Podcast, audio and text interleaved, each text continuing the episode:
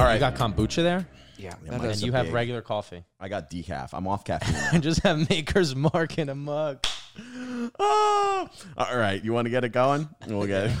I don't know, this- Dude, this has the ability to go so many places. Oh, it's gonna be Let fun, man. I can't wait. let it fly. Welcome back, everybody, to Sea Otter Town Hall. Uh, the podcast is out every Wednesday. As always, I'm Dylan Krasinski. Uh, rate, review, subscribe. You guys know the deal. With me, as always, is my good friend and uh, uncomparable host of the pod, Mike T. Kerrigan. Everybody, give it up for him. Thank you.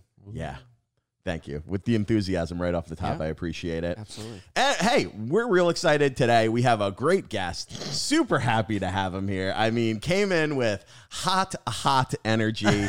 and, uh, you know, I know that this is going to be a good time. It's going to be a hot pod, going to be a fun pod, and you guys are in for a treat. Guys, welcome our good friend and soon to be yours, Mr. Dan Lamort. Woo! Can't wait to do this. Sea otter. Yeah. Listen, hey, The wet gaze. There you go. The what? Wet gays. Wet That's what I think. Because an otter's a gay thing, Is it? and then, then a gay in the sea. So a wet gay. I think he's calling you gay. Well, now we definitely got to change the name. dude. People are like, oh, we're They're doing. like, why did the number spike in Pride Month? They actually did. They saw no otters. Oh my god. Yeah. Oh, I'd never even thought of that. A Yeah, I big never heard that before. Wet gaze. Okay. Hey, we're getting slippery and wet, baby. right in the right in the. Or do otters live in the ocean? I don't even know. We did Yeah. very little research about otters before I know. A naming de- the I know a little bit about otters. Yeah, they're ocean dwellers. Are they? I thought they were river dwellers. I think I'm wrong. Actually, I think Yeah, they you are. are. Fre- they could be. I think they're fresh. I think there are saltwater ones, but I think they are freshwater too. A lot of the pod is uh, Mike saying things, and any pushback, you will immediately back down. No, well, because I think they were. That's what Loch Ness monster usually was otters, and that's freshwater. The Loch Ness monster was an otter. Yeah, like a lot of those pictures when they see it, it's like Oh. just a zoomed in on an otter, and it's all.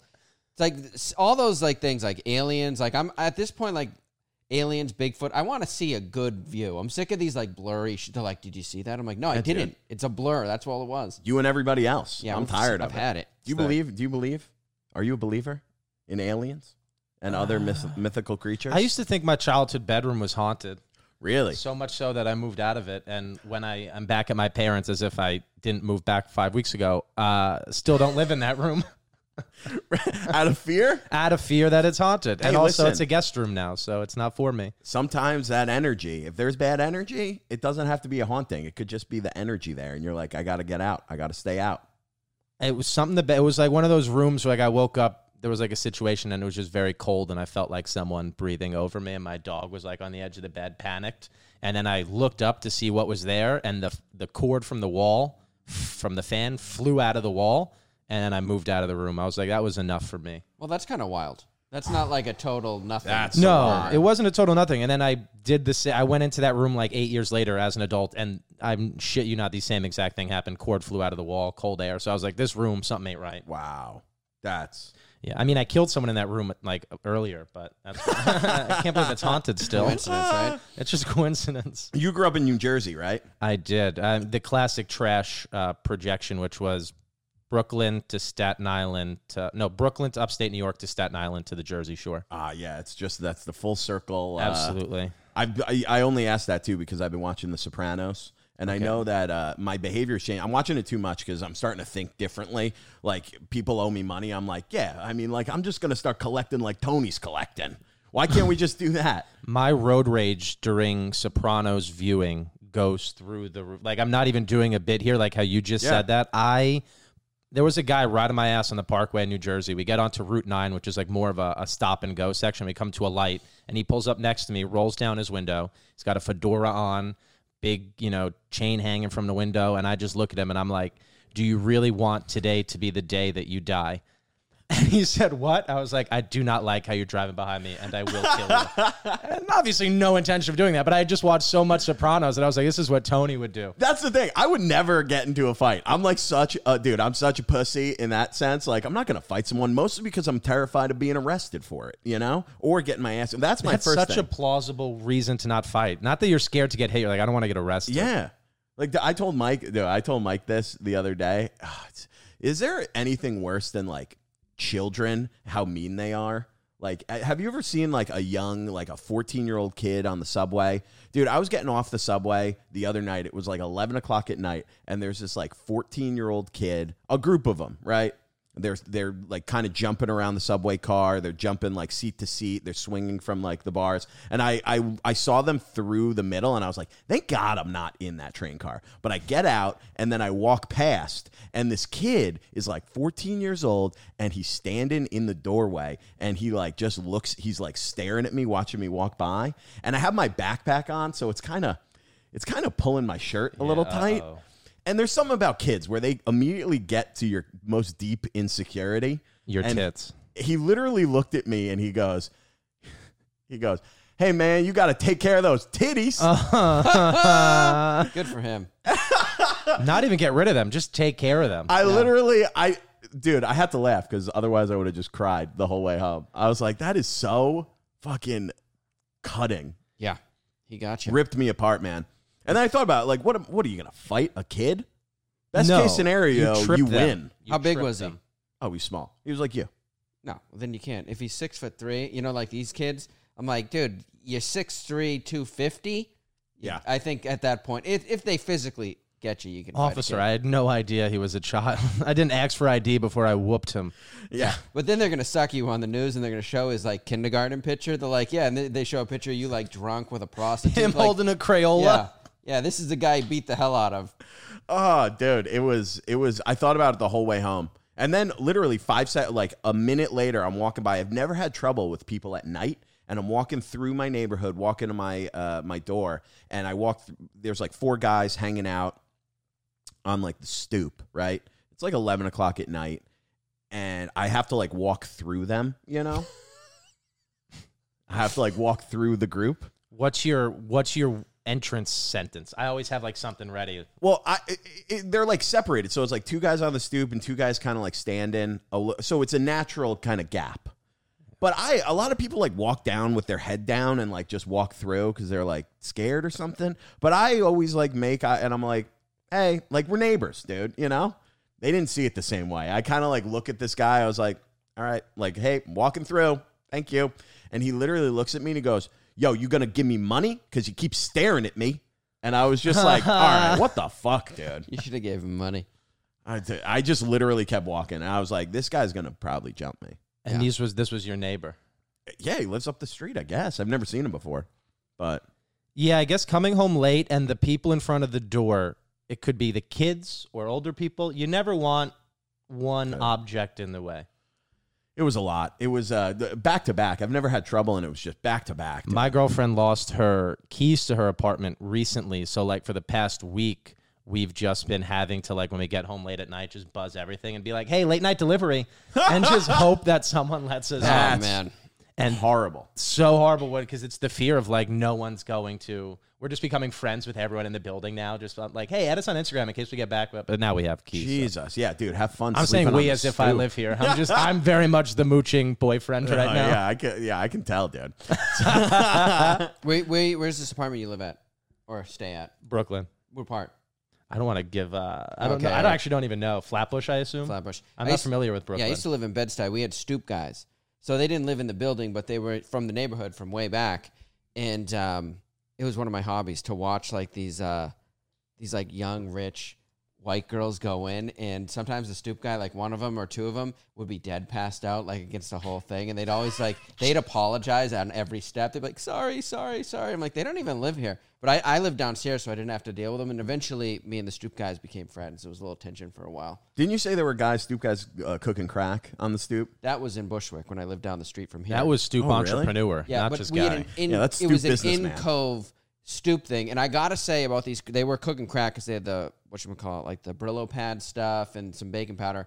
Most polite guys ever. Is that how they you cook crack? so no polite. idea. That's all I really ask. I don't even. I prefer you didn't do crack, guys. But uh, if you're gonna do it, if you're polite, I'm not gonna give you a problem. I like how you really just casually were like, I knew it was crack and named like the the most random ingredients, dude. How do you know that that's they how use you they cook use crack? it's not Brillo, it's uh, steel wool. Because they're packing up their pipe and they put the steel wool in. oh. I don't know why I'm giving a crack dem, you know, crack explanation, here, but they use it in their crack smoking because they put the rock And on the Brillo and then Baking they, powder, you said too. some sort of substance. That's too descriptive, Dad. Have Yeah. you ever done crack? No, can't say I have. I have cleaned with a Brillo pad before though, so halfway Okay, there. well, yeah, apparently. there you go, I dude. was just missing baking powder, baking soda. Would it be? Halfway done. I don't know what they were doing exactly, but um, The guy was actually just cleaning a deep stain out of the concrete. Yeah, dude. Kerrigan's walking by being like, they're doing crack. And it's like, you know, our late night cleaning business is really not taking off. yeah, that's that's a likely likelihood that they're cleaning my stairs. it's just rubbing concrete. Washington Heights, they used to do it in the daytime, which was in the middle of the sidewalk. They'd be, I don't know what they were cooking up, that they'd be cooking stuff up. Yeah. And it was almost like you were in their way. You're like, excuse, could you move to the side, please? That was pre, that was before pandemic. I don't know what it's like now. Mm, I'm sure it's better. Yeah. Oh. Washington Heights was fun when I lived there, though. It was wild but safe. You know, there's a lot of wild stuff going on, and there could be violence, but it was all within the, you know, was within people who lived there. They didn't mess with the uh, people who weren't from there. You know what I mean? Yeah. It was like the street guys. Mm. They also you gotta rat respect poison. the etiquette. Yeah, I do. That's what I'm all about. The etiquette, the politeness. It's all what I'm about. That is good. Yeah. Uh, Even a criminal has to Do be your polite. crack, but be humble about it. A polite criminal really can get away with a lot, Oh, of course, for sure. Of course. Um, so I want to, uh, I want to switch gears. I want to ask you about this. It is drug related, but you are a big weed guy. Yes. We talk a lot about drugs and Love weed it. on the and Mike what used to be a big weed smoker, but is off it now. Uh, but you are a big weed guy. Uh, when did you start smoking weed? High school, 16, probably. Really? Okay. And then it got more serious in college because that's when like I was a baseball player and that's when the pain really started to set into my arm. okay. So I was like, I need something else outside of the oxy that they give you for Tommy John surgery. So oh, you had Tommy John? I did, yes. Oh shit. Uh, but that was after that was the end of my baseball career. But you know, friends had always had injuries, so the painkiller. I mean, the amount of stuff we did to try to put off the pain in our arm.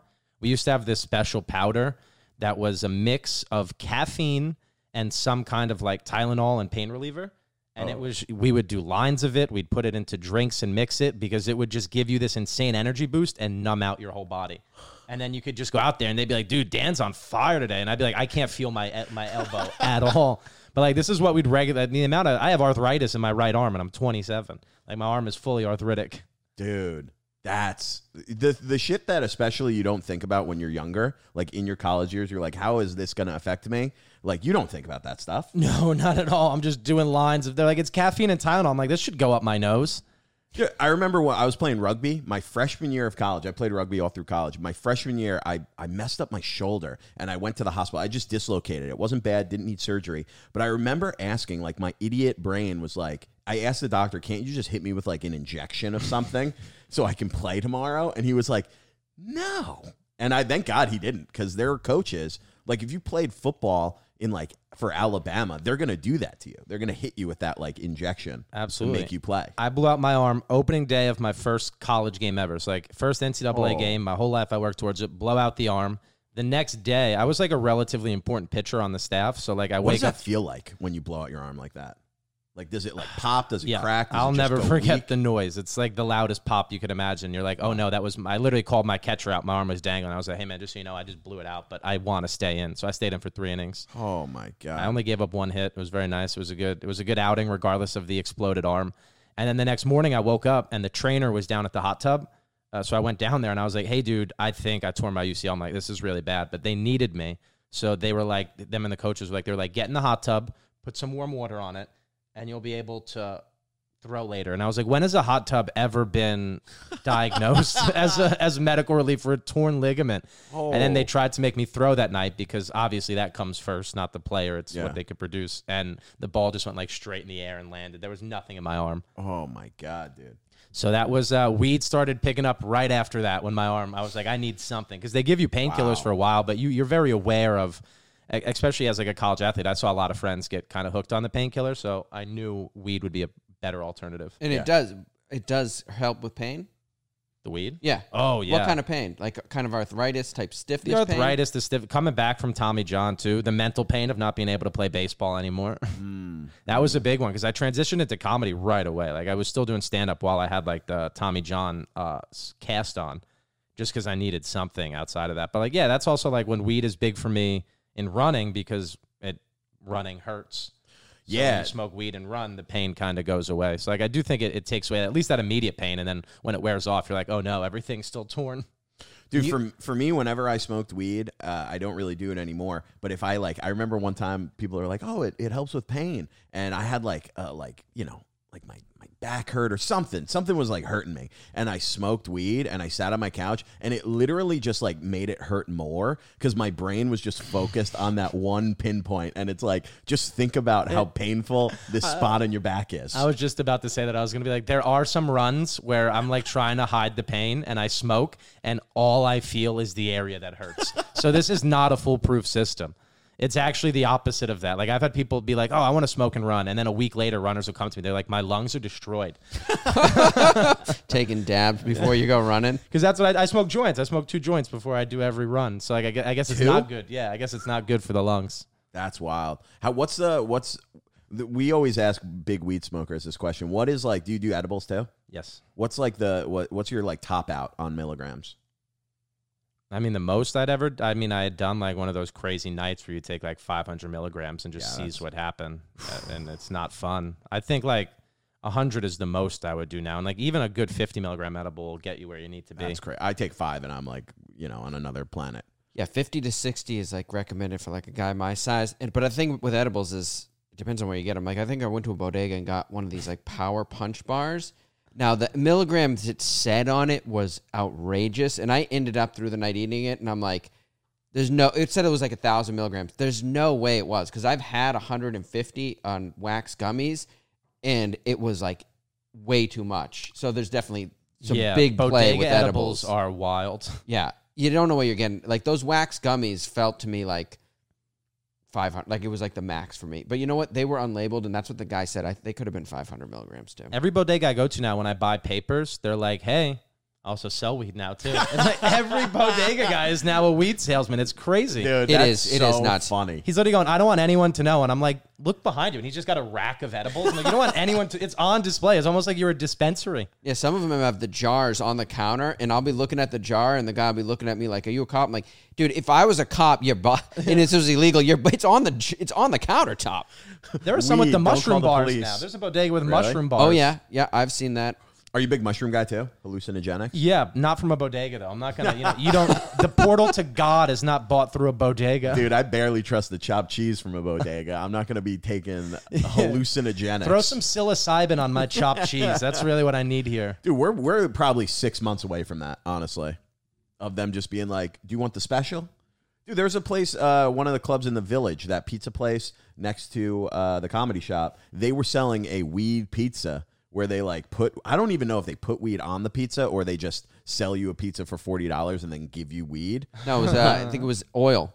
Was it oil? Yeah, There's a very famous stoned pizza maker in New York. He's like, I've Really? watched a guy become like, he'll put on Instagram now like the brownstones that he's buying. And I'm like, what the fuck, man? I'm like, why does comedy ever the thing? Inflation has hit everything except comedy.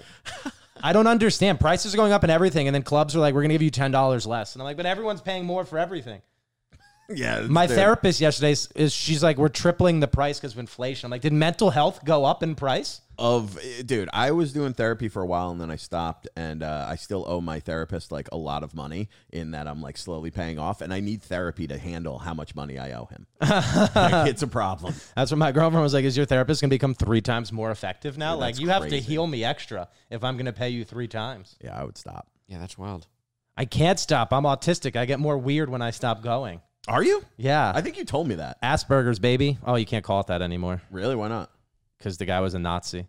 Dr. Asperger was a Nazi, kind of. So then it's our fault. That's what I talk about on stage. I'm like, I Really? didn't do it, man. Like we had the right word, and then like, cause you tell everyone you're autistic, and then everyone says the same shit to me, like, you don't look autistic. I'm like, yeah, because Love on the Spectrum doesn't book a lot of normal looking people. that would be hilarious if love on the spectrum just really shifted away from like just hard autistic and like they were just like we can't even tell anymore I love the show so much as an autistic person. There are like they they throw some regular ones in there. Yeah. But like they if you watch it with the captions on, the amount of times an autistic guy's talking and underneath it just puts grunts. this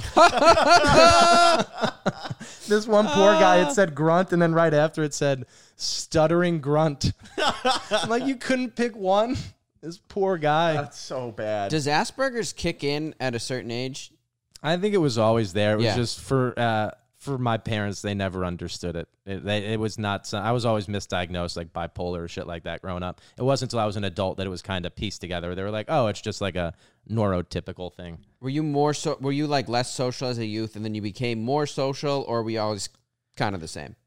Weirdly, so like that's the weird thing about autism is like you meet one autistic person, you met one autistic person. That's like the cliche saying. Oh, like yeah, yeah, I yeah. was always very outgoing, but in the things I liked. Like I used to be, I would go through phases. Like I was obsessed with clowns. So then for like five, six years of my life, I would dress up as a clown every day, go out in public, and just be a clown. Oh, that, so okay, this is all making sense. How old are you? A kid. Oh, yeah, yeah. Okay, okay. It went from that then to Santa. I love Santa. So then I went through a Santa phase where in July I'm just dressed like Santa giving gifts around the neighborhood. So like I was always outgoing. Dude, that's awesome. That is That funny. is hilarious. But it was always th- like through phases. So people would be like, "Oh, you don't seem autistic because you're outgoing." I'm like, "Yeah, but if you realize my outgoingness is in comedy, it's in running, Yeah. it's in stuff that I'm comfortable doing. So like if I'm comfortable with it, and it's always like these obsessions. Like one time I loved golf balls, so for years I just collected golf balls. Dude, that's so fun. Maybe I'm autistic because I have a lot of those obsessions too. Yeah, you don't stick with it hard enough. I mean, this kid runs for real. If you were, you'd be a lot. You'd be losing a lot more weight if you were autistic. What a piece of shit. That's what I do want to talk about. Dude, you're you're a runner now. It's crazy the miles that you do. Yes, You haven't always been a runner. have not always been a runner. Running was always used as punishment in baseball. Dude, so I maybe there's that running, man. sadistic part of me that goes back to the days where I would piss off my coaches for like drinking and partying, and they'd be like, "You got to run." And what do you do? What are we talking here as far as miles? We're talking. So right now, I'm four months away. About November 4th is my first 100 mile race. Wow, 100 Dude. miles through the mountains of I West told Virginia. yeah, it's crazy. I didn't. I honestly, I think I talked to you one time before, and when you told me that, I didn't even know it was pot. Like, I didn't know it was physically possible to do it. I now, and I'm still now. I'm going to be watching YouTube videos about this. Like, I thought you would just die. Yeah, I Dude, mean, there's races now too. that go to like 250 miles long. Wow. The Cocodona 250 in Arizona, which I would love to do in a few years, is through the desert, just straight 250 miles. How long does that take? the 250 miler I, is anywhere from like two to three. I mean, most people probably four to five days. I mean, the guys who are winning it are near the front. Oh, do you guys stop at night to sleep? In that race, yes. sleeping Oh, will okay, that makes Not sense like to me. Regular naps though, like the guys who are trying to win that Yeah. will they'll go as long as they can until like someone at a medical tent is like, you need to sleep right now, and then they'll sleep for like a bare minimum amount of time and then keep moving. Like even in some tough 100 milers, like there's this one woman, Courtney Dauwalter, who's like the most competitive. She notoriously in one race took a one minute nap and full REM'd. Like she hit REM in a minute. And then when she That's woke up, she yelled at her crew. She was like, Why'd you guys let me sleep so long? And they were like, You were out cold for 60 seconds. Wow, dude. How much is the most a person can run without a, a break? Is there oh yeah, that's a good is there a record? Yeah. I wonder. Oh, That's there's what I'm wondering. So like there's a there's a type of ultramarathon. So that's what this running is called. It's called ultra running. And then in ultra running, there's different sects. An ultra marathon is technically anything over marathon distance. You have races that are like 50 Ks, which are 30 miles. 50 is a big amount, the 50 to 60 range. 100 Ks are big, and then 100 miles and plus. Uh, and then there's this sect called backyard ultras where you run a 4.1 something mile loop. It's like a specific time. You run this loop every hour on the hour, last man standing. Say you finish the loop in 35 Whoa. minutes, you have 25 minutes to rest, but you can't start. You have to wait for everyone to get back, and then you take off again at the top of the hour. A guy named Harvey Lewis broke the record in that this year, and I'm going to get the number wrong. I'd have to look it up, but he ran somewhere in the range of 350 to 370 miles straight. Wow. That was like over three days of running, and his only break was, you know, 10 to 20 minute increments. Wow. Holy shit. Yeah. So there's people doing insane. Like my buddy Mike Wardian just ran across the country. His last day, he ran 115 miles and closed on a six minute mile. Oh my God. After running dude. from San Francisco to Rehoboth. That's why I love running. It's like because comics are cool, but they're lazy. So like now I have this whole group of friends who is like, they're like, yeah, you want to go run 50 miles today? And I'm like, well, I don't, but I appreciate that you guys do. Dude, that's a that's what you need too with like that kind of stuff. You need someone who pushes you. I, I I've heard interviews with like actually I heard a David Goggins where it was like this guy, one of his buddies couldn't reach a certain point, and he was like, "Let's go run," and he was like, "How far are we going?" And he just wouldn't tell him, and then Yeah. he ends they ends up running like thirty miles or something like that. But like, dude, yeah, I run like a mile and a half a week ago, and I was like, "Yeah, I'm pretty I'm pretty beat. I'm gonna go in the Dude, house." it's, you know what it is? it is great to. It's like I'm running. If, I just started running. That's why I'm probably in bad shape. It's such a ment. Your mind starts to try to def, to make you give in, And I because you told me some rule which I liked a lot. It was like the forty percent rule or Yeah, something. the Goggins rule. Yeah, this I'll I'll have him tell you in a sec. But like I was running just a short distance, just started running, so everything's out of whack. Your brain's just like, just stop. Just come on. Yeah. Just just pull over to the side. It's really mental. And once you get past that, I'm like, wait, I could probably go so much further than what my brain is saying. And uh, explain to them what that is. That's a great thing. Yeah, so Goggins had this rule, which is what got me into ultra running, which was the 40% rule, which is that I think that's the number he uses that when you think you're at the end, like you've actually only used like 40% of your energy, you actually have like a basically half a tank left to Yeah. go. And it's like your mind telling you to stop. And the first time I heard that, I was doing like, I'd never run more than four miles, and I was on a boardwalk and I dropped my water bottle into the water. And I lost it. So I was like, oh, I'm not going to run. I don't have my water bottle. Yeah. But then I was like, let's try this Goggins shit. So then I just ran eight miles straight down the end of the boardwalk and was like, oh no, I don't need to run eight back. I have never run more than four miles before. So I hit the half marathon point on the way back, and I'm at that point, my nipples are fully bleeding. Oh, dude. Like I, I go to a woman who's getting in her car, and I'm like, Miss, can you please drive me to the end of the boardwalk? I'm like, I just ran a half marathon. I've never ran more than four miles. I think I'm gonna die. And she was like, absolutely not, and got in her car and kept going. She couldn't have been more startled at like. Are I you mean, serious? She should have been. I would not give a ride to anyone who's bleeding from their nipples, male or woman. That's not a good story. Yeah, that that could have total like if she got killed, everyone would be like, "Yeah, that was her bad." He rolled Yeah. up sweating, his nipples are bleeding. And they found her body on the side of the road with no nipples. This is a fucking nipple killer, It's the dude. nipple killer. it should have been a fucking. I'll never forget just being in pain and like that rejection and then just walking those cold last three miles. But yeah, that was the 40. And that's when I realized I was like, ah, this crazy motherfucker is actually onto something. And that kind of changed a lot for me where I was just like, started pushing much harder than I had ever had before. But it's weird because like comedy is all neuroses and then running is all like, especially that distance of running, you kind of feel like you're healing your neuroses. Because it really, like, some of the shit that comes up in ultra marathons, I'm, I'm baffled at. Like, anxieties that I didn't really know I had or that I knew I had and I didn't think would come up in running, like in my personal life. And it- your mind just like forces you to deal with them.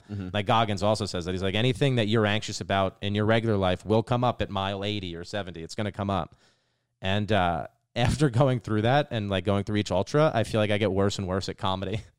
I'm like, I need that's, I need more. And that's why, guys, I'm drinking whiskey right now. Out of a, I put in. I put it in the mug specifically so you yeah, didn't we're have talking to tell health, and anybody. I got a cup of whiskey here. I just want the people He to did. know. He came in hot. He was like, I could use a drink, and I was like, okay. I came in hot. The hands came in shaky. yeah, I feel like you're putting out this. Okay, you're putting out this like pillar of health. You're like, yeah, I run 150 miles, but I like how you're balancing it out with whiskey in a cup. I also want to talk to your. I mean, what, you- kid just got his first three tattoos of his life in what a week and a half. It's been a. Th- Dude, I saw, I swear to God, I seen you on Instagram fucking th- two weeks ago post one tattoo and then two back to back. I'm like, what would think about right on the forearm, baby. yeah, I really went prime real estate. Uh, all three of these have been done. We're done in a two week period. Yes, all at the same place in Brooklyn. Shout out FIB Bar. It's a bar that does tattoos. Is that by? uh Oh shit! Is that by King's Theater? Yes. Oh, dude, I went there Yeah. because I saw Tom Segura at King's Theater, and I went there for a drink before, and I go, "They do fucking tattoos in here? Yeah. That is unsanitary." I, right? That they do it downstairs. It's actually a really nice. Oh yeah? shop. that's pretty cool. Actually, I like it. The egg is my favorite. Yeah, what do you got here? I have an egg I do like broken. I got it says it's all right now. That's a quote from Ram Dass, who's a spiritual dude. And then this is this was the first one because I'm I'm coming out of a breakup and very quickly into another relationship.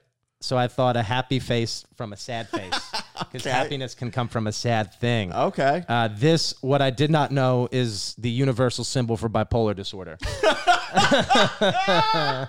so, yeah. hey, listen, you know, at least it's not there permanently. I know. Right, so I don't know what we're gonna do about that. But yeah, three tattoos in three weeks. So you know what? Everyone's Yeah. been telling me that I've been spiraling after this breakup, and I'm like, I'm not spiraling. Everything's fine. They're like, you have an egg tattooed on you. Yeah, no, I mean, listen, if someone in my life came to me and they were like, hey, I just got my first tattoo, and then my second and my third all within 11 days, I would have concerns. Uh, My favorite thing about it is like, you know, I'm used to comics sitting down in front of me and being like, "How are you?"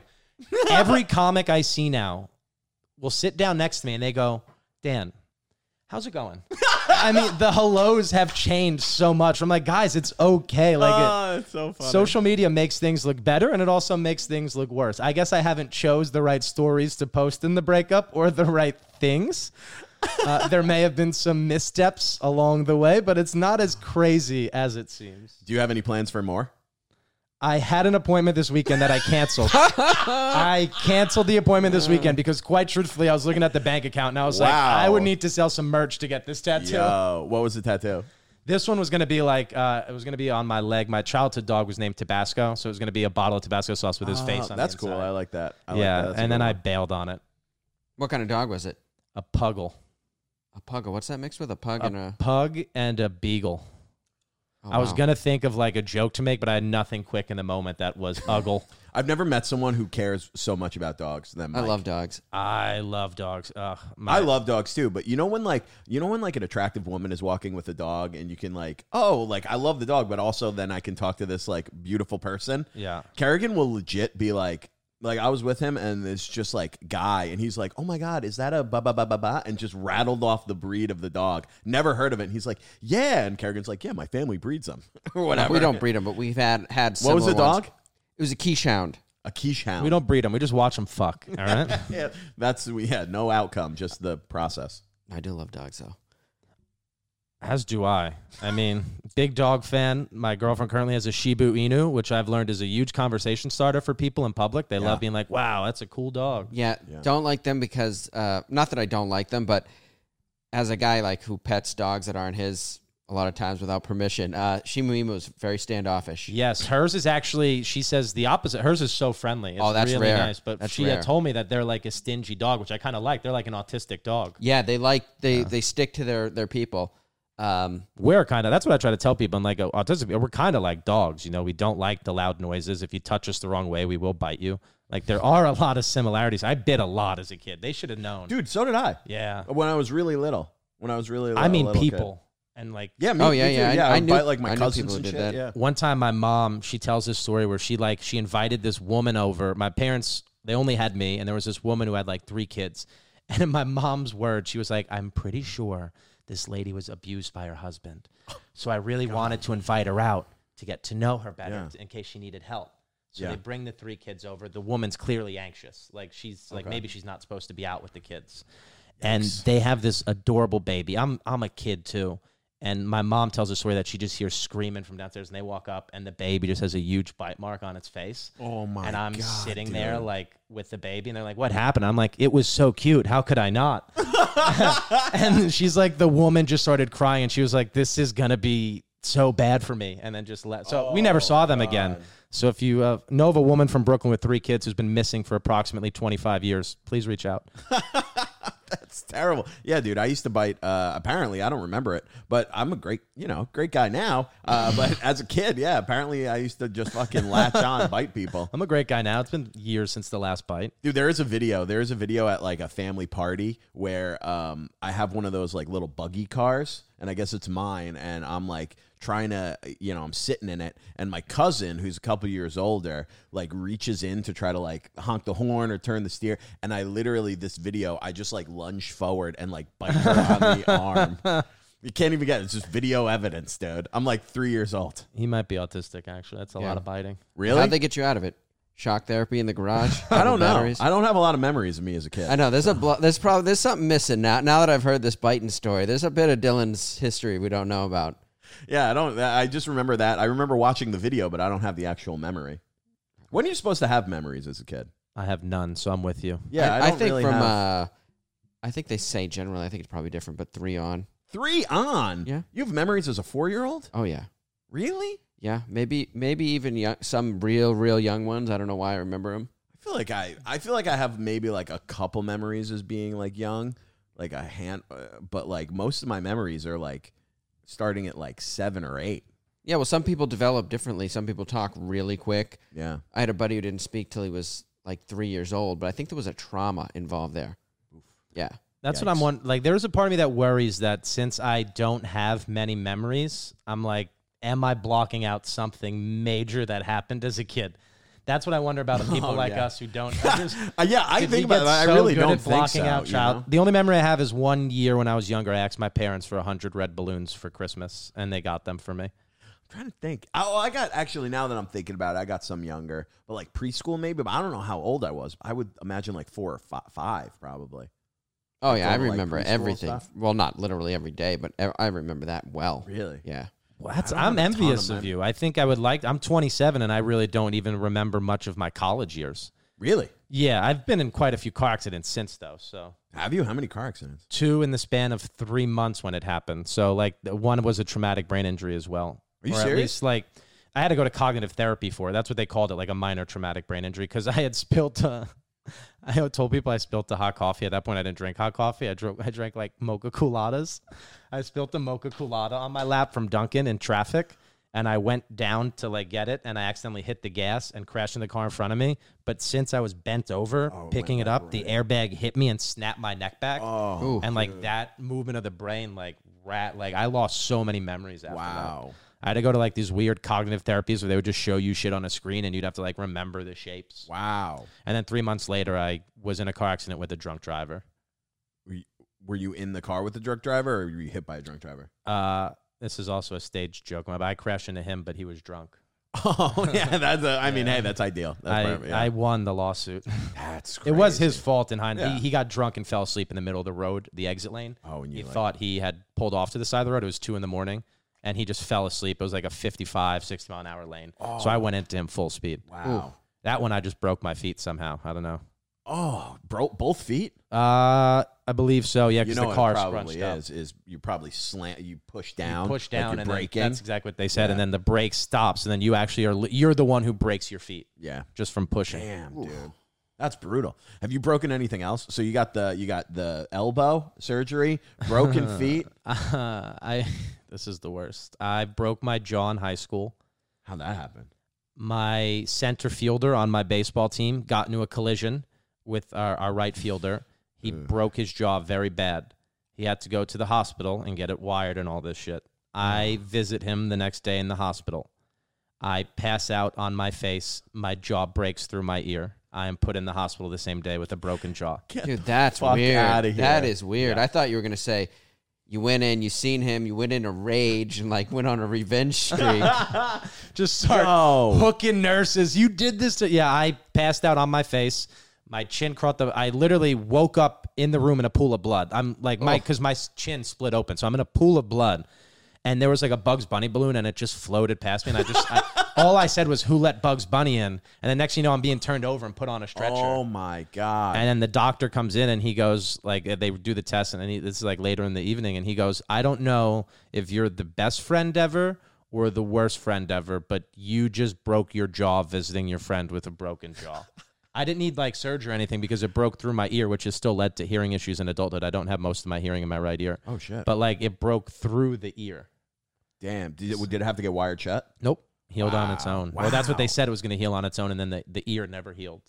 Damn, So like I've needed tubes in my ears, but that was something I needed as a kid anyway. Like uh, autistic people have a lot of buildup of fluid in their ears. Really? Yeah, I've had tubes that. into adulthood. Oh shit! That's Can you swim? Like are you allowed to swim? I can. I hate going to the bottom of a pool. It really Hurts. annoys me. Yeah, I love swimming. I love doing laps. Decent swimmer. Really can't go. The lower I go, the more it hurts. And planes are really tough. When a plane lands, I look like such a spaz. oh, with the popping thing. Yeah. Going to a bottom of the pool hurts me too. I feel like these might just be related, or maybe I am autistic. Yeah, who knows? M- Maybe I've just passed it on to you. Is it contagious? Yeah. I have no idea. Um, yeah, dude, I go swim to a bottom of the pool. It hurts too. Um, so when you were young, were you uh, were you a partier when you were younger in like high school uh, and like early college, or did you kind of get into that kind of after college? I was a drinker more than a partier, I'd say, because I liked drinking, but I wasn't popular. Okay, so, So did you I- get in trouble when you were a kid? Yes, I was that- arrested yeah. three times. Were you really? Yes. Oh, here we go, mischief, baby. mischief, mischief, and selling weed. Okay. What? So what were? How old were you when the first one happened? 16. Me and my girlfriend in high school and her friend and boyfriend were out, and we wanted to go egging. So we went to CVS and bought like three cartons or four cartons of eggs. Obviously, the woman called the police immediately because they were like, "There's kids buying four cartons of eggs. They're not just making an omelet night." And then we egged the first car that drove past us, and it it had its window down, and I threw like a perfect spiral into the car. And then the dude got out, and all I saw was the gun on his waist. so then I just screamed like every man for himself, and I left my girlfriend.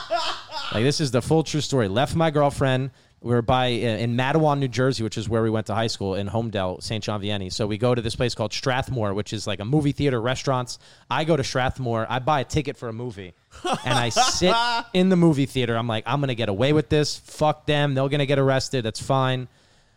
I had on my varsity jacket. So the cops come in, cuff me, and take me out. In I'm the like, movie? Yeah. I'm like, how'd you guys find me? They're like, the back of your jacket says Lamort on it. massive cursive lettering. And they're like, your girlfriend told us your name. Wow. So that was the first time I was arrested. And then they, they just let us go. What go. movie that were you night. watching? You remember? I don't remember. Oh, I really I need was to on know full now. panic. For some reason, like a paranormal activity is sounding like it would Okay, have been yeah, that time. yeah. I graduated in 2013, so I think that was around the time where it was coming out. That's not bad. So they they let you go. They didn't really hit. you let with us that? go that time. Let me go when I got I got arrested on my school bus because that one was mostly not me. We were bad on the school bus. We used to like cut off the seatbelts and throw them out the window and shit, egging out of the window. Uh, but one of the kids on the school bus did that, cut off a seatbelt, broke a windshield, and I took I got blamed for it.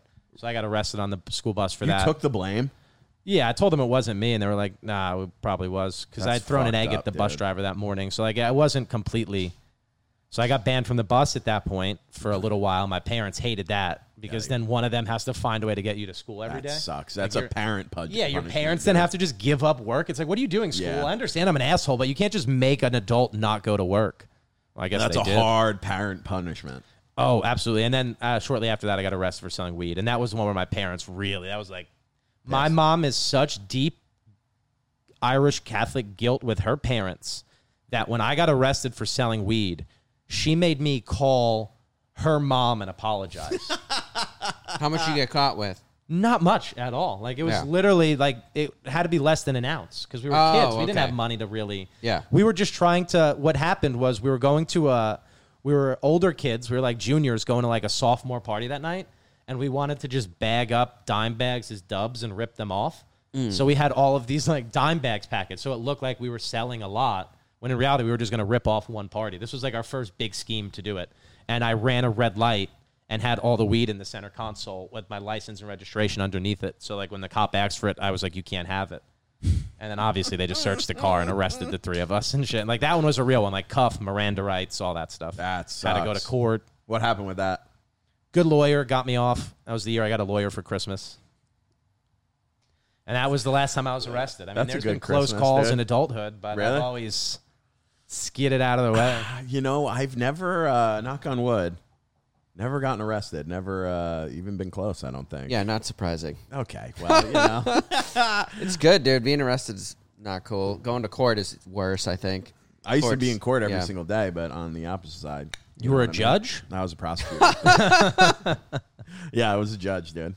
No, I was a prosecutor for five years. Did you, I? I told you that. You right? were a lawyer? I still am. What? Yeah, dude. You look so young. Yeah, he's in entertainment law, so if anyone out there needs uh True. Now I do entertainment law. yeah. You have you trained. You're like, I know entertainment and I know law. Dude, it's well, I work for my buddy, but yeah, it's uh he he has the firm, but it's great, yeah. But yeah, I was a prosecutor for five years, so you know, all you uh hooligans, dude, all you troublemakers. I wish I did something like that as well. I'll never forget the second my now I do elbow this. snapped. Now I do this. The second my elbow snapped when I was playing baseball, the first Yeah. thought in my head was I should have paid attention in school more. That was the first. Oh, I was like, man. oh shit! I really wish I didn't put so much thought into baseball. Did you think you were gonna go pro? Did you have dreams of going pro? Yeah, I mean, the Phillies had talked to me at points. 'cause Really? One scout specifically at the Phillies, Wilmer, I still keep his business card in my wallet, loved me a lot. There was one specific game he saw me where my catcher, I came in to close the game, struck out the first batter, but the catcher dropped it, so the guy got on first, and then I struck out the next three. So I had four strikeouts in an inning, and then that was when the interest on their end started. But coming out of high school, wasn't drafted, no interest outside of the Phillies. And then college, I started throwing a lot harder. I didn't throw hard in high school. I was always the guy who was like pretty nifty. I had to get by through like I had a mean changeup. That's what people used to say. I also had a mean system for hiding thumbtacks, pine tar, and petroleum jelly on my body to dominate Really? baseball. Yeah, I was very old school, filthy kind of pitcher like that because I didn't throw hard, so I needed to do what I did to get by. Because I was You gotta was- get the movement. I was on teams. I was playing guys who are still in the major leagues now, and especially in the summer, I was playing for teams from Florida and from Georgia. So I was on these good teams because I knew how to pitch, but I didn't throw hard. So I always needed something to get by. Shit. And then college, I started throwing just drastically harder. Where like that summer going into college, like started sitting in the low 90s. Things were looking good, and then it, the arm just couldn't handle it at all. Wow. How did you get that strength? Did you have to lift to get that? Or There was a lot of lifting. I had started because the scouts uh, recruiting me in college, uh, going into college, were all pretty honest. Where they were like, "You're a good pitcher, but you're a fat piece of shit." Scouts were very honest. They would like they would put up scouting reports online about you. That would be like Lamort has a thick frame. That's what they used to say. You're in high school reading this. People are like, "Oh, body dysmorphia." I'm like, I had scouts publicly posting this on sites that thousands of people looked at to recruit you, being like, "Lamore's Wow. fat and should not be fat." Dude, one of those scouts probably watching this show. He's like, and now I'm the reason he's skitty. Yeah. the mental trauma. Oh God, dude. So yeah, that's when like I started getting into shape when I started getting scholarship offers because I knew that I had to. And then I think just a mix of that and like now being in like a college program where I had like a real pitching coach and like real workouts and a real gym. I say that real. I went to a school called Felician University, so our initials were FU. I I shit you not hand wrote my college entrance exam on loose leaf. So I don't know what type of school we're dealing with here. Holy shit, dude. That's so Their funny. biggest turnout at the school is cops, and you don't need to go to college for that. Oh, that's funny. Uh, yeah. You. Oh, it gets worse. Our campus was Fairleigh Dickinson's old campus. They were tired of it and picked up and left and went to a new campus. And then this school came in and was like, "We'll take the old one." Oh my it was a hand-me-down college, Where was it? East Rutherford, New Jersey, right by Giant Stadium. Of course, The dude. year I left, they only had one dorm building. The year I left, so many people extra came into the school that they put a lot of the students in the Red Roof Inn, and almost all of them got bed bugs. That was their dorm was a Red Roof Inn. That you is imagine, that is dude? ghetto, dude. Red Roof. Inn- Where do you where do you stay? I stay at the Red Roof Inn. They're like, dude, are you homeless or like cooking meth? What are you doing? It's never a Red Roof is never a good look, especially as a college dorm. Yeah, Uh, what dorm are you in? The holiday. The only good thing The is if it if they did this is like they do they change the sheets for the college kids? Yeah. Do you have like that would I'm be nice? I'm also trying to wonder them using like their meal card at a Red Roof Inn. in the Yeah, Vanish. Why yeah. isn't this working? Yeah, the 'Cause they only serve one meal a day. It's eggs, every eggs and like cereals. Yeah, the inevitable Texas Roadhouse that's attached to every Red Roof Inn. Just, just eating that three times a day, dude. they have to have, have built more dorms at this point by now. It was a wild school. We there are things I could say. We had kids on our team. We had one kid on our team who at no point was a student of the college.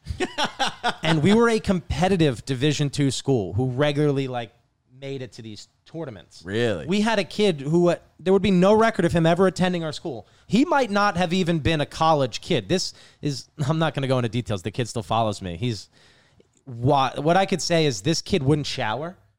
He was like one of those big kids. And Oh, like yeah, everyone was yeah, like, yeah. "You have to shower. You have to shower." No, I'm not showering. We were going on our first big trip, which is we would take the shitty team bus, which was just an out of service New Jersey Transit bus that had our colors painted on the side Nice. to Florida. So we'd have to drive this bus to Florida from East Rutherford.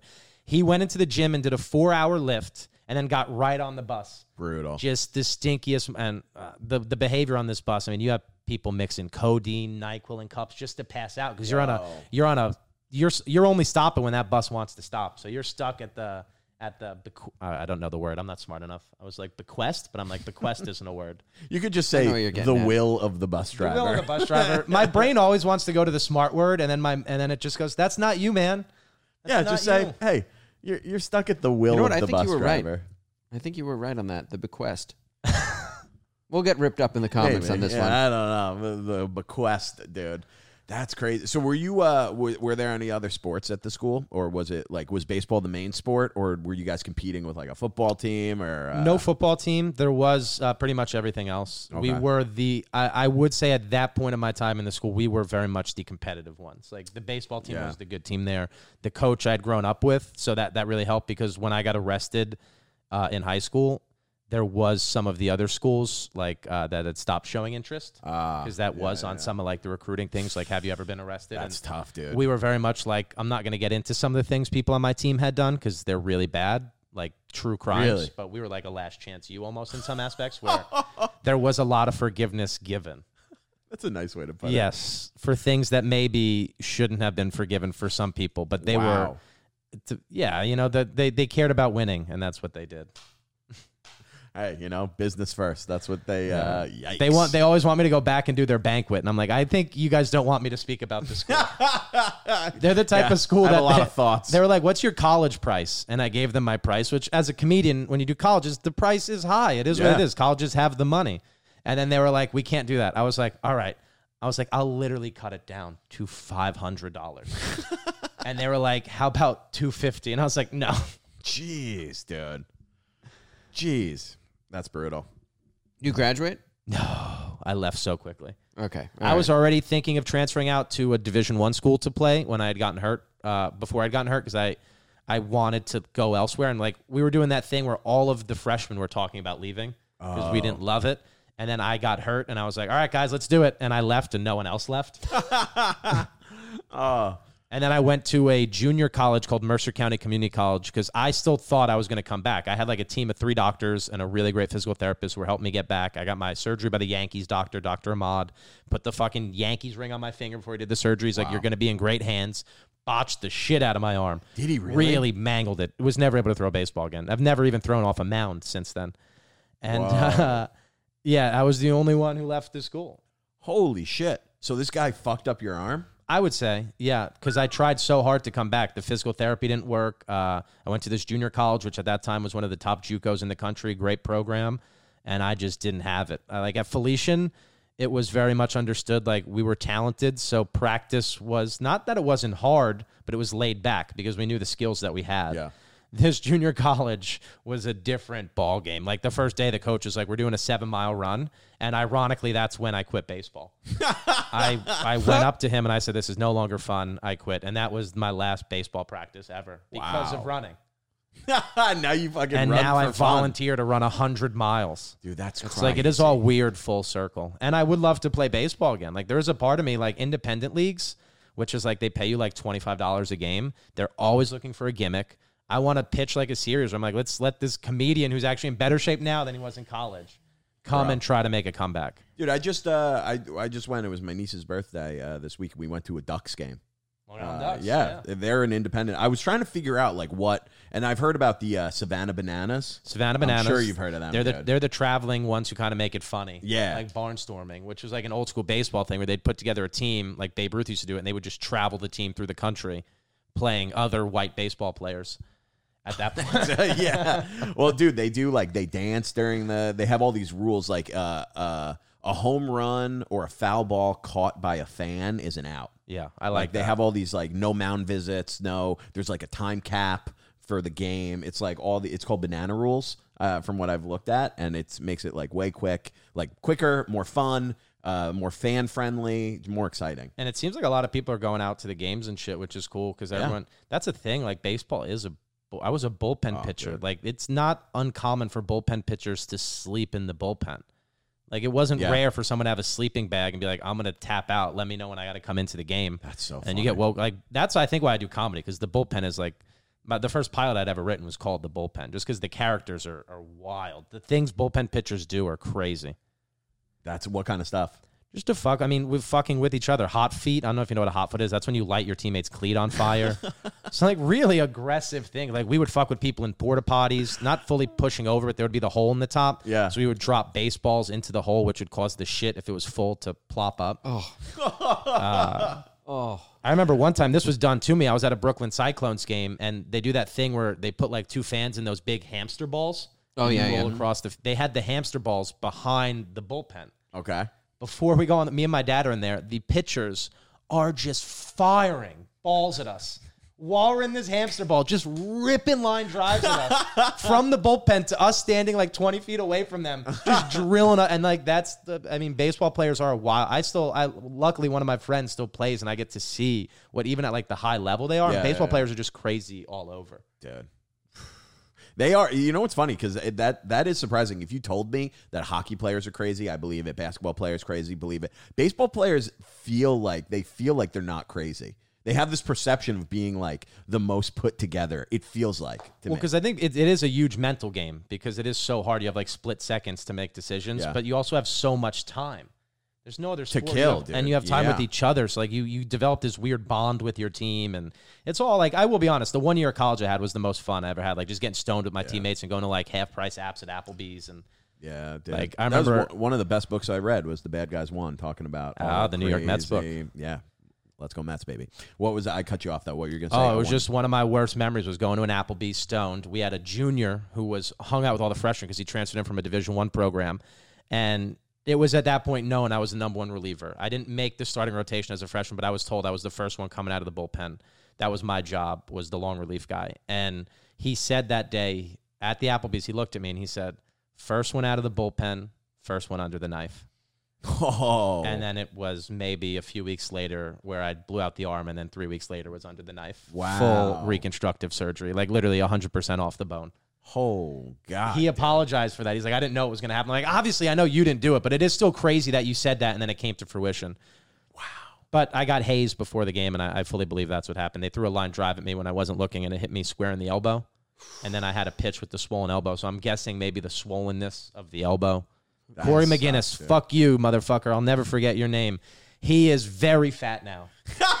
he is so fat. He's like as fat as I was when I was fat. So dude. What we were you, what were you at? Your, what were you at your fattest? 354 pounds. That's crazy, dude. Yeah. And I have What no are you now? Dude, you're looking lean and mean. Uh, I was down to 164, but I started eating meat again post breakup. I point to the egg tattoo. Were you vegetarian? I was vegetarian for two and a half years. oh, dude, that's so bad. I know, and That's then so unhealthy. you know, a beautiful blonde woman looked at me one time, and I was like, "I'll kill the chicken myself." That's all it took. That my my morals, my love for chickens was as strong as that. I do uh, love chicken, man. Because she works in like fine dining, so like I can't turn down the meals that are being presented, and also you don't want to No. you don't want to be a vegetarian for someone who's attractive. it's, it's an it's an it's an unattractive quality. Vegetarians, dude. There's a I mean, what it was. mm, mm, 11 Madison Park. It's like the best restaurant in the world. One of them. vegetarian, turn They're vegan. vegetarian. I'm like, how? If you're paying that much money, I need like. I'm sure it's delicious. They very famously have a back room though for their real diners. where Do they really? Yeah, you could still get like a back room and get a meat dish. that there. is pretty cool. Yeah. I do like, it's like that. the secret meat room. Yeah, man. If you're paying that My uncle much, had I that need some room. like oysters. I need some uh, uh, like fish or meat or whatever, dude. I've never been in that world of like what rich people. My palate has always been the autistic palates. When I find something I like, I stick with it. And now I'm like experimenting with like tuna tartare, and I'm like, what is happening in my mouth? But also, it's like I was eating plants. Or what I'm trying to get Oh. at is the girl that I'm dating has a very weak plumbing system in her apartment, and she made me start eating meat again. So it's been so hard to not take massive meat shits in her apartment. You know, I've had to time my shits out around Brooklyn. You know how panicked I've been the last five weeks of my life, just having to find places to shit around the city. Dude, that's there is nowhere to shit in this city at all. No, public parks close their bathrooms now for some reason. I this have was a- the one Dude, good thing. I could never take a, a number two in a public park. Washington Square Park. number two? I can barely use the urinal there. And you have to be watching over your back because there's always a homeless guy who's just standing in the corner menacing. You're like, he's just waiting for weakness. It's worse than the menace while you're pissing. Oh yeah, because then you're getting the nervous stream. You're like breaking stream, and that that's like the only one I've ever been in. I oh maybe um, Union Square. I went in that one too. I got a list of uh, Starbucks that you don't that with the codes that uh, market uh, Delancey and Essex. Yeah, yeah, you Essex, rave I about that. The, uh, that's a clean one. I got the code for it. Uh, that's what you do. I just keep them in my phone. I have bathroom codes. I literally have a running list of bathroom codes in my phone where it says the location it's in, the neighborhood, the and the code. That's really smart. Yeah. I'm like, I'm not l- searching out parks to shit in. It's just if if that's what stumbles upon. But yeah, those are scary bathrooms because Dude, I it feels just like a couldn't do video it. game. Like you have to defeat characters to get to the toilet. And then the condition of the toilet is is Yeah. horrendous. Absolutely. I'm like, I just beat two bosses and there's shit on the seat for this. Oh, Yeah, I got to wash my hands after cleaning the seat and after taking a oh. shit. But like as a as a runner, like at those long distances, like you have to go to the bathroom during the race. Oh, so like Have you done that? Yeah, Just like I've in shit the in the middle of the woods, and I've learned my mistakes. You learn mistakes. The only way to learn from a mistake is to make one, and I've done that Okay. once with using leaves to wipe my butt, Stop. which dude. I did not know tear up your asshole like a motherfucker. If it's dry or wrong leaf. fresh? They felt fresh, but it turns out there's only like two leaves you could actually use. Okay.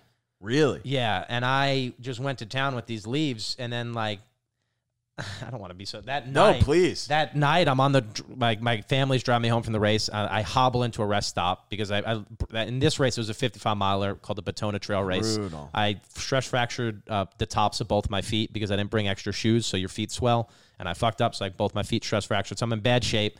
Then I sit down in this bathroom finally, and then I stand up, and I'm like, oh no, I'm like I ruptured some. I'm like just blood all over.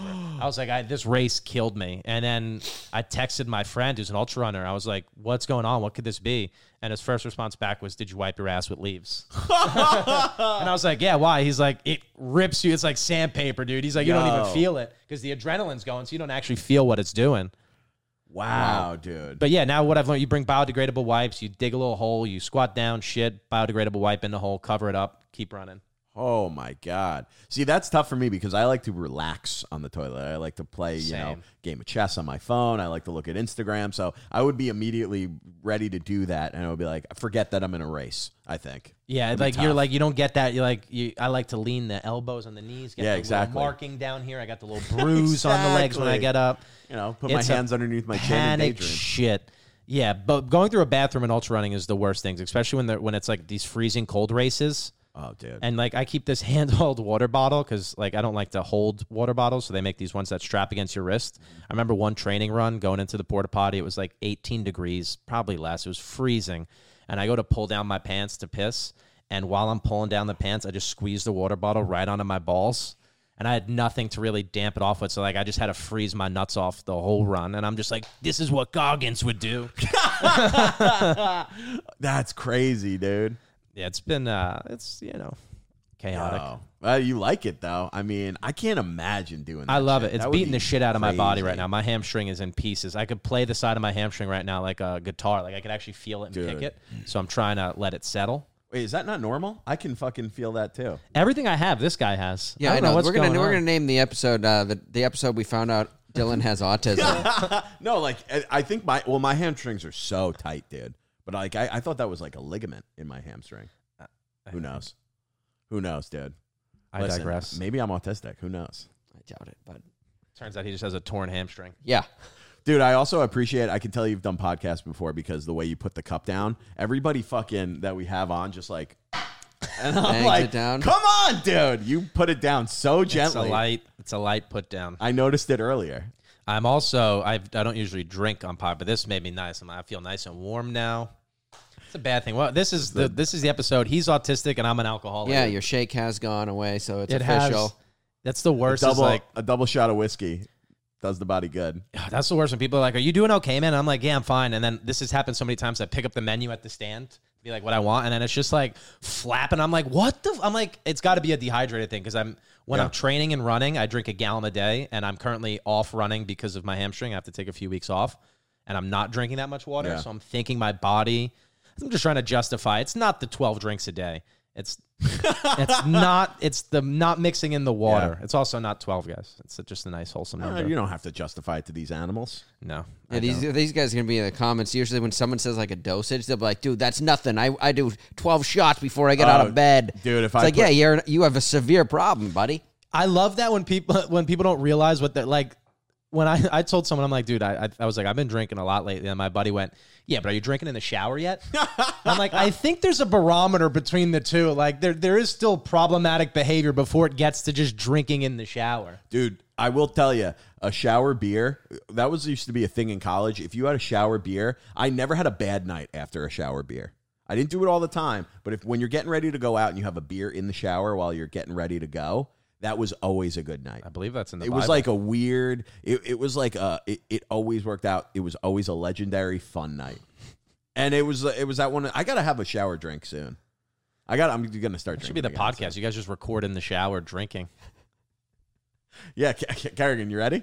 Yeah, I, dr- I don't drink. I just drink kombuchas. yeah. They yeah. make alcoholic kombucha now. yeah, I know. I've had one, but I don't. accidentally. Yeah, Really? Yeah. It. I'm not like that type of guy where I'm gonna dr- like. I don't really like alcohol when I drink, but I drink a lot. You know, so it's not not really a problem. Accidentally. Yeah. He- Can you imagine that? Just like all of a sudden, it's like, oh fuck! I saw Kerrigan a couple weeks ago. What happened to him? Oh, he accidentally had an alcoholic kombucha. Dude, you couldn't get drunk off those because this, first of all, the, you'd have to drink so many of them, and there's so they're so filling. Like I would, that would be like a competition if you could. do- You'd have to be like uh, Kabi. What's that guy's name? Kambayashi. Kobayashi. Kobayashi. Kobayashi of like of kombucha to get just to get to the level you're drunk. Who's the But guy there who are some just- strong ones now too. Oh yeah. Yeah. You'd also be so healthy. The amount of probiotics in there. You'd Yeah. be drunk, but also like you would just be pumped full of like penicillin. You couldn't get sick for months. Yeah, and for the listeners at home, this has no alcohol whatsoever. Thanks for and only three grams of clarifying, sugar, dude. which Yeah. is good. You're like, there's no alcohol. He's like, I've been drinking for weeks. I'm like, did I accidentally come onto the Sober Otters podcast? Here I uh, am. It's not even. I don't even know what time we. Oh no, we sat down at two. It's okay to have a drink at two. Yeah, dude. It We're was the comics. Two o'clock pod, man. Yeah, that's the thing. You know what is? You know what? No one respects. If you just Comedy. take a break from drinking, no one respects it. But someone who's like, I'm sober now. They're like, people are like, oh, oh, yes, People, absolutely. do, people actually depends on your crew. They don't respect it. The guys I've rolled with had a, a bet of when I was going to start drinking, and one guy tried to hedge his bet. We're at a strip club that he wanted to go to. I didn't. It wasn't my my idea, but uh, so I I had O'Doul's. Like I just quit drinking, so I would Yeah. drink an O'Doul's in that scenario.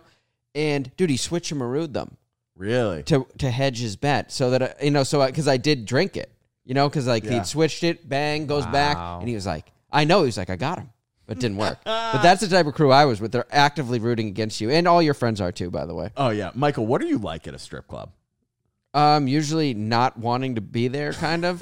like I don't enjoy it that much, and Okay. you got, but you got to be friendly. Uh, not that I, I don't go anymore, but you got to be friendly because like the girls are working there. You don't want to be like the guy, like, "Meh," you know, like, ru- you know. That's me. I've never. don't earn- like a strip club? I've never earnestly gone to a strip club. Really? I've been to a strip club two times in my life. Once for a stand-up show. Once for a podcast taping. Yeah. Wow. I've never been to see the women. Really? Never. Oh, I mean, Oh, the- they're good looking, go. you It's know what I mean? That's not I the have problem. no interest. It's always a fun time. See, to me, that's never been loud music. One throws me off because I'm like, I love tits. I hate loud music. Why am I going to combine my greatest foes and my Just- greatest love? Yeah, that's what you got to do. You got to let them battle it Because out. the louder the music gets, I don't see anything. I turn off and kind of my shoulders go high, and I go like. Anytime like I get weird, I go like that. So I just sit there like this, and I'm like, now I just look like the weird guy who doesn't like tits. I'm like, no, you're beautiful, miss. It's just this fucking. I can't hear poison anymore. Yeah, yeah, they do love the uh, the old school like Ratt, like round and Yeah, round. here I go again on my own, and it's like we get it, we get it. Here We you go it, You're again. a single mom. I feel like your your happy medium would be Hooters. That's you know, no loud music, wings that everybody likes. There you go. Hooters is strip clubs for autistic people. Yeah, dude. If they changed that to their slogan, I mean, Dude, Hooters is, going is the it, roof. basically it's a it's training wheel strip. It's for the the father who couldn't convince his wife to like bring the fam to the strip club. He's like, we're getting them used to it with wings. Although I had a buddy who used to go to Legs and Eggs at strip clubs, and I didn't even know if it was for the women or the food. He used to like rave about the. food. He's like, dude, the buffets. What is legs and eggs? It's breakfast buffet at the strip club. Couldn't be to me more tough. disgusting. I hate buffets, and if I'm going to a buffet, I don't want it at the strip club. I hate buffet food. dude, that's like the Uh, I second want time my in like three eggs weeks that you brought Benedict that with up. pussy What in my buffets? face. Yeah, Because I hate buffet food. It's disgusting. And cafeteria eggs food. Benedict. That was dude. my rock bottom. Was eating alone at a Golden Corral Holy moly, uh, that is in New that is Jersey, bad. Route Nine, New Jersey. Uh, I believe it's around Howell. If I had to give out the exact one, Howell on Route Nine, or it's technically Freehold. Yeah. I ate at the Golden Corral alone enough to where the employees were kind of like, "Are you good? Like you're too young for this." There's a lot of old fat men there in trucker hats eating alone, but like I was a kid. I was 23 when I was that fat. Oh god. Like Golden Corral's really the type of place where you meet one person who works there, and they're like, "You shouldn't eat here." Like, Yeah. it's like, yeah, I know I shouldn't, but where else could I get all of this? oh, dude. Dude, I yeah, love that. buffets were, were big for me in that in Golden Corral land, and then that's when that was kind of like an eye opening. There was a lot of rock bottoms, but that was like a lot need to line up before you make a decision. Yeah. that was one of them. that was definitely a big one that I could go back to and be like Golden Corral. That's dude. I love a buffet. All you can eat sushi. There used to be a place by my parents' house. Real good. You go for lunch. Thirty-five dollars. That's a classic example of America bastardizing Japanese culture. They're like, there could be nothing less about sushi than all you can eat. Sushi was like, because we had another guest on, they were telling us, like, sushi is a, in uh, Japan, it's a very small portion. It's, you know, it's not stuffed with all this rice. America, we're like, all you can eat, we'll funnel it right down your fat face till you- tempura. till you puke. all different sauces. Yeah. Yeah. That great old Greg Giraldo bit where he's like, in America, we have a dessert called death by chocolate. yeah. I It's like, do you think in where I forgot what country said? Do you think they have death by emergency aid relief bag of rice? Uh, dude, the only the only thing less uh, sushi than a, than a buffet is mayonnaise on a sushi roll. I've never No. heard of that. Any kind of mayonnaise, like an aioli sauce, like uh, I'm like, I've never heard of it, but I don't eat sushi. yeah, it's then, like so. mayonnaise, dude. I love the It is word aioli because it reminds me of areola. it also uh, pre- lets you pretend that you're not actually just eating mayonnaise. Yeah, they tried to class up mayo. It's just of- mayo with like olive. Like yeah, that's like when ketchup in Sleepy's it. rebranded as Mattress Firm. Remember Is that? that the same company? Absolutely. I did not Get know outta that. here. Just one day they were like, "We're Mattress Firm," which is wild when you've been Sleepy's to everyone. dude. I'm think I'm gonna do that because they Just sell the rebrand? same thing. I'm gonna do the same exact act. I'm just gonna be like, "Hey guys, I'm." I w- For some reason, my name went. My fake name was Phil Niekro, which is an old knuckleball pitcher in the major leagues. I don't know why I went to such a specific old Dude, baseball player. I'm not gonna lie. All of all comics are so like mentally unstable that if you just showed up and you were like, "Hey Dan, what's up?" and you're like, "Actually, it's Phil, Phil Niekro now," nobody would bat an eyelid. Everyone would be like, "Oh, cool. Yeah, did you see Phil? Yeah, it used to be Dan. He changed his name." And everybody, no one would address it he does jokes about knuckleballs now. Dan's lost it. To your face. Every and then behind your back, everyone would be like, "Dude, do you That's see what I've learned. Lamort just changed his name to Phil Niekro." Comics will be the nicest they could Yeah. be to your face. And then later that day, they'll be like, Did you hear what so and so said about you? And I'll be like, That's what they said? I'd be like, They literally told me they loved me 20 minutes ago. What the? f-" it's true. it's dude. wild. Yeah, I mean, Yeah, like changing your name. Whenever I see it on Facebook or Insta or whatever, it's basically um, it's bankruptcy for your life. Like you, you'll see certain. It tends to be women more often, but like when they keep changing, I'm like, gosh, she went bankrupt again. Another break. Like that's his bankruptcy for your life Yeah. is a name change. That's Yeah. gonna be the name of the episode. not when you change it from like you know an abbreviation. You know when it's a full new name. Like it's just like I'm like, all right, what happened? Let's hear the backstory. If you Lifestyle change your name, you should have to put the backstory behind it. All right, this is what happened. I'd never do a name change, but I can see a time where there will be comics who will come up to me and be like, Did you hear about Dan Lamort? He's a sadhu walking the mountains of India now. when I run out of everything and I'm like, dude, comedy's really over for me when I've alienated all people. Yeah. I'm just gonna do something like that. just climb. Dude, I'm I never could, not gonna do something crazy. I could see you climbing Everest. Absolutely. I, I, could want see you doing it. I think I'll die doing something like that. I hope. I can only hope I go out cool. That's crazy. Yeah. Who's that guy who he he used to have like a oh fuck I forget his name. He's a real like men's rights guy, and he just died. He used to have like podcasts where he would like just you know Jordan Peterson died? no no no no no. That was a bit. He, he yeah. Nothing Dude, wrong with pepper and bits died. in. It was this black dude. Yeah, it was just, He had a sometimes we real weird forget. name, right? You know who would know it? Like Gully Bufudo Gully. or something. No, no. So wrong to really black guy and then say, what's his name? Buffito. No, that's just something going on with a guy with a name like that recently. And he's a men's rights activist, which I'm all no, about. it's not like a Oh men's yeah, rights the guy. dude who, You know who I'm talking judged about? the women. Like they would come on a show and he'd rip them apart. Did that he- guy. Did he die? He died. He died. You know Oh, how he no. died? He had a heart attack having sex with someone. yeah, he was very intense about like um, He called himself. He would be like, uh, "I'm a high value man. Or are you a high value woman?" And he used to like hold like people accountable. People. Didn't it come turn out he was in debt too when he died? Like they found out he was in debt. I don't remember. I don't know. I just saw that, you know, because one of our buddies is a big fan of uh, this thing. 'Cause he would bring he would bring people on, and people would be like, you know, I need a man who's over six two, who makes over two hundred thousand dollars a year, who has an education, who blah blah blah, and rattle off all these criteria. And he would be like, okay, well that person is the top one percent of the population. What do you bring to the table? And they would be like, be like, okay, what's your degree? And be like, well, I never graduated college. I never went to college. I dropped out of high school. Okay, well, um, do you have any kids? Yeah, I have three kids. Okay, and how old are you? Oh, you're 33. Okay, uh, and what's your job? Well, um, I need someone to support.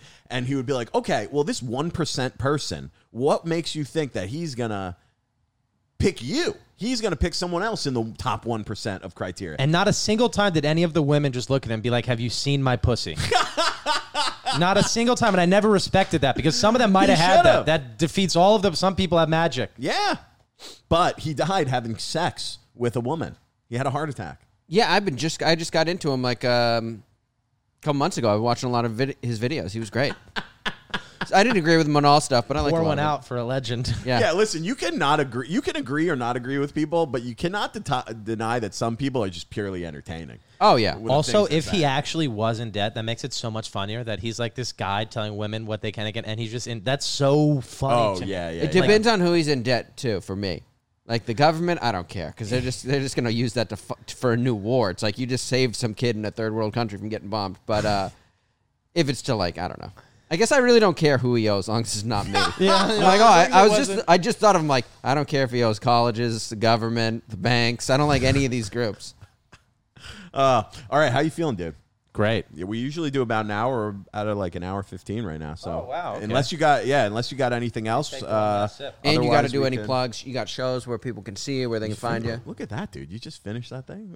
Yeah, Yeah, that was a that was double. perfectly timed. Yeah, Dude, it's the rule of 40%. You think this kid's going to fail on that? I'm not gonna lie. This was I might switch. I usually drink Jim Beam on the rocks. Oh, Jim Beam. I might stinks. switch to Makers. Makers is the best. I mean, It's I my usually go for Woodford if I'm going like nice and fancy. nice, yeah. But that was really smooth. It's it's kind of sweeter, which is what I like. that was that was dangerous. Dangerous how not bad at tasting on the rocks. I'm new to on the rocks. Yeah, that's So- what makers I started with. So uh, So the last three weeks, if we really want to talk about it, has been three tattoos, switching to liquor on the rocks. I get I drink coffee now. I never really drank coffee, and I'm already on black ice coffee. dude, Are you doing um, cold brew? No, not cold brew Dude, yet. cold Just- brew, that's where I draw too much. Too much for me. That would probably be too much for me. Like uh, the the I already drink a couple black coffees a day, and I'm like that's that's already like a huge like my resting heart rate used to be like 48. That's great. when I was running. Now when I have my watch on, my resting heart rate's in the 70s. I'm like, what have I done in the Yeah. last few weeks? Yeah, dude. That's what mine is. You know what it is? I'm drinking like I stopped drinking ca- caffeine a little while ago, like a couple weeks ago, because I, I realized I love coffee. I would drink a pot of coffee a day, and I was drinking a pot of coffee a day. I was smoking like those Miley vapes all day. Yeah. And then I was having like panic attacks at the gym, and I'm You're like, like, what's happening? Yeah, like what's happening? my anxiety's dude? bad today. I don't know why. I would like do a set, and I'm like, "Ah, why does it feel like my skin's crawling? Uh, It used to happen to me in high school. I would get a coffee at Dunkin' Donuts across the street. I'd be drinking my coffee in history class, and I'd start getting real nervous, and I'd always forget that I was high every day. I'm like, this coffee's making me so paranoid right now. And I'd be like, oh, yeah, you took six bong hits before you walked in the door. But like the coffee was the thing putting me over the edge. Oh, oh, that's that's the so best. funny, dude. Oh, All right, you feeling good? I feel good. Hell I yeah, can't wait to be a. Next time I'll come back, this whole arm will be done. Dude, I can't. I can't wait to see you next. You're gonna have at least three more tattoos. One just right on I'm the gonna face. see you a week Oh, and a yeah, half. once from I see now. the face tattoo, that's when you know it's hitting. If I ever get one on the face this soon, I, I put the disclaimer in this soon. I'm like, that's when it's an issue. Yeah, I think, I think he's thinking about it as if he's. just putting the state of New Jersey right under his eye. If I ever get a state or an area code tattooed on me, that's when it's over. That means I'm really in a bad place if it says uh-huh. 732 on my knuckles. Where are you from? You ever heard of it? Monmouth County, New Jersey? Oh, boy. oh, baby. Well, we're dude. Thank you for coming. Tell them where they can find you. Plug anything you have coming up. This is coming out in a few weeks. It'll be Guys. out at the like I think the end of July. At but this rate, see me at your local bar or mental institution. Uh, if not, at Dan Lamort on social media. July 24th, doing an hour at the stand, long set. hell yeah, okay. Called uh, Dan Lamort, a completely different person. Which is funny. That was named after a joke about losing the weight from years ago. And then I named the hour that, and everyone's like, You're such a dick, man. I'm like, This was already named this before. I think that's fine, dude. And it's still very into the situation. It, it, it, it, it applies. people change every six months to a I'm year. breaking pretty out of my shell, guys. Absolutely. He just tapped. If you can't, if you're listening uh, on audio, he just tapped the, uh, egg eggshell. crack uh, tattoo that he has on his Yeah, wrist. there's a. I've. That's one of the meanings you give to people. Or so you got to crack a few eggs to make an omelet. That's a Nice, new one. yeah. That's not. I got it because I liked the way it looked. It does look cool. Yeah, but that's it. You could see me there. Dan All right, Lamort. yeah, Dan Lamort at Instagram, Michael. Mike T. Kerrigan on Instagram.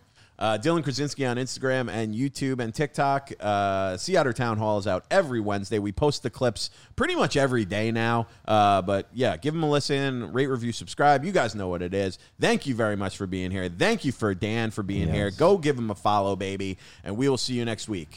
Good night. All right.